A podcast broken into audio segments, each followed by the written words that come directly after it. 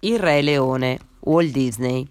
Come ogni mattina, sulla terra del branco stava sorgendo il sole.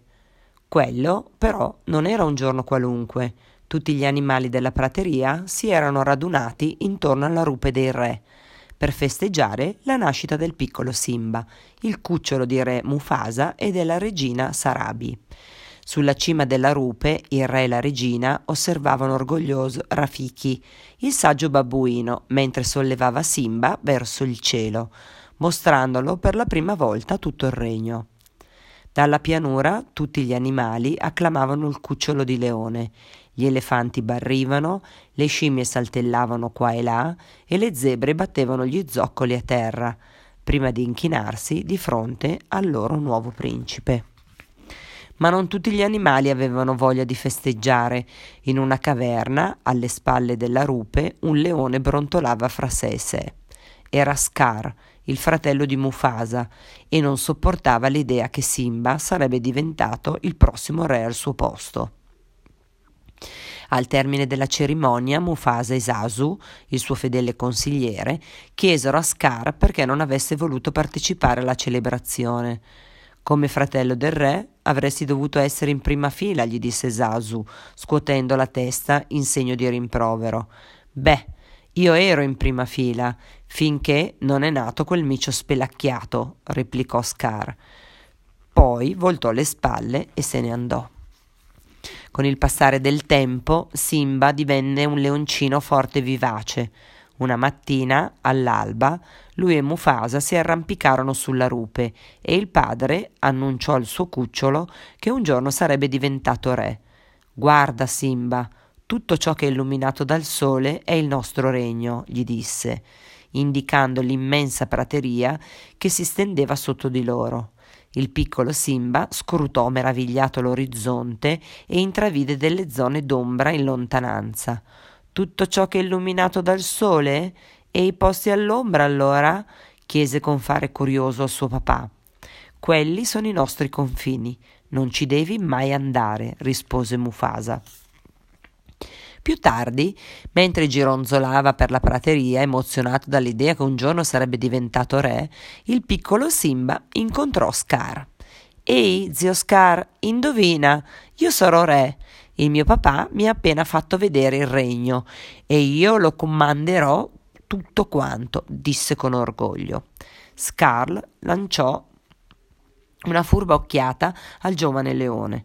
Da tempo tramava alle sue spalle, pensando a, cose, a come sbarazzarsi di lui per diventare il futuro re.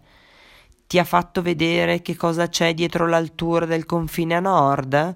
chiese quindi a Simba fingendo indifferenza. Il leoncino rispose di no. Il padre gli aveva solo vietato di andarci. Una decisione assolutamente sensata. È troppo pericoloso. Solo i leoni più coraggiosi ci possono andare, continuò lo zio. Simba si sentì punto nell'orgoglio. Lui era molto coraggioso. Il giovane Simba era caduto nella trappola di Scar e ora non desiderava altro che dimostrare al papà di essere un leoncino molto coraggioso.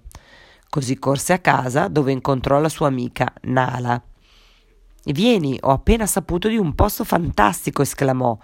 Simba e Nala chiesero alle loro mamme il permesso per andare in esplorazione. Sarabi acconsentì, ma dovevano portare Zasu con loro. Simba e Nala scorazzavano nella prateria seguiti in volo da Zasu ma a un certo punto, per liberarsi di lui, iniziarono a sfrecciare in mezzo ai branchi di animali, fino a quando il povero Zasu non li perse di vista. I leoncini risero di gusto, l'avevano seminato. Giocherellando tra loro, i cuccioli rotolarono giù da una collina e atterrarono in un burrone pieno di ossa e teschi di elefante. Simba si guardò intorno. Ci siamo, ce l'abbiamo fatta, esultò ma prima che i cuccioli potessero esplorare i dintorni, Zasu li raggiunse. Avete superato largamente i confini della terra del branco. Siamo tutti in grave pericolo, esclamò in preda all'agitazione.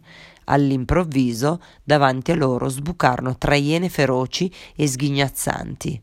Si chiamavano Banzai, Ed e Scenzi e avanzavano minacciose verso i tre intrusi, fino a che non li bloccarono in un angolo, impedendo loro la fuga. Ma proprio quando Sasu e i leoncini sembravano non avere possibilità di scampo, le iene vennero atterrate da una potente zampata. Era Mufasa. Con un attacco fulmineo il re aveva messo al tappeto le avversarie. Se, avvicin- se vi avvicinerete di nuovo a mio figlio, ruggì e si allontanò, lasciando la, la minaccia sospesa a mezz'aria. Sulla via di casa Mufasa rimproverò Simba per avergli disobbedito. Mi hai molto deluso, gli disse severo. Stavo solo cercando di essere coraggioso come te, rispose il leoncino, ma si era ormai pentito. Poi si arrampicò sulla schiena di Mufasa e gli chiese se sarebbe stato con lui per sempre. Allora Mufasa, sorridendo, indicò al cucciolo il cielo stellato. I grandi re del passato ci guardano da quelle stelle. Perciò, quando ti senti solo, ricordati che quei re saranno sempre lì a guidarti. E ci sarò anch'io, disse, rassicurando il leoncino. Intanto le iene che erano tornate nel loro covo avevano trovato un visitatore inatteso ad accoglierle, il malefico Scar.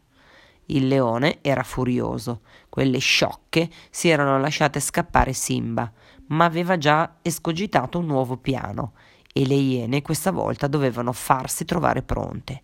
Pronte per cosa? chiese Banzai ridendo. Per la morte del re, annunciò Scar. Il giorno seguente Scar condusse Simba giù per un profondo dirupo. Ora aspetta qui. Tuo padre ha una magnifica sorpresa per te, gli disse, e corse a mettersi al sicuro. Poi diede un segnale e le iene balzarono nella gola, scatenando il panico fra una mandria di gnu, che iniziò a correre impazzita proprio nella direzione di Simba. Presto il leoncino sarebbe stato travolto. Scar corse dal, a dare l'allarme a Mufasa e il re si precipitò a soccorrere Simba. Mufasa saltò nel dirupo e afferrò il leoncino, mettendolo al sicuro su una roccia vicina, ma quando cercò di arrampicarsi per salire il dirupo, le rocce sotto di lui frenarono, franarono. Fratello, aiutami, disse rivolgendosi a Scar, in cima al baratro. Ma il malvagio leone infilò gli artigli nelle zampe del fratello, che distinto lasciò la presa e, precidi- e precipitò nel crepaccio. Poco dopo Scar trovò Simba accucciato accanto al corpo di Mufasa. Il leoncino si sentiva in colpa. Era caduto tutto per causa sua. Che ne sarebbe stato di lui senza suo papà? E che cosa avrebbe pensato di lui la sua mamma? Scappa, scappa lontano e non tornare mai più, gli suggerì Scar, intenzionato a sbarazzarsi per sempre di lui. E così Scar ritornò nel branco come un nuovo re, mentre Simba seguì il suo consiglio e scappò lontano, fino a quando le forze non lo abbandonarono e si accasciò a terra sfinito. Al suo risveglio ogni cosa intorno a lui sembrava diversa. Un, bu- un buffo facocero di nome Pumba e una mangusta chiamata Timon l'avevano soccorso e avevano deciso di portarlo insieme a loro nella giungla. Simba era molto triste e allora Timon, per tirarlo su di morale, gli insegnò il suo motto: Hakuna Matata, non ci pensare. Devi sempre lasciare il tuo passato dietro di te, gli disse. E questo fu proprio ciò che fece il piccolo leoncino, che decise di non guardarsi più indietro e di vivere insieme ai suoi nuovi amici. Gli anni passarono e Simba crebbe, felice e spensierato nella foresta, divertendosi un mondo in compagnia di Pumba e Timon. Un giorno una leonessa attaccò il suo amico facocero. Simba corse ad aiutarlo, ma finì subito al tappeto. Quando il leone alzò lo sguardo, gli bastò un istante per capire che la leonessa era Nala, la sua vecchia amica. Nala era sorpresa ed emozionata di rivedere Simba. Scar infatti aveva raccontato a tutti che il leoncino era morto durante la fuga. Sei vivo e questo significa che, che, che sei tu il re, esclamò la leonessa. Ma Simba non voleva essere re, né tantomeno ritornare a casa.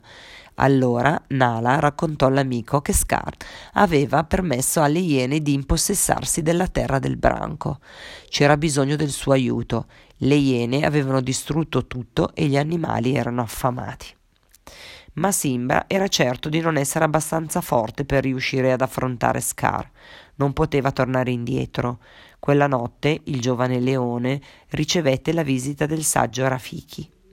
Il babbuino voleva che Simba ritrovasse fiducia in se stesso e per questo gli disse Io conosco tuo padre.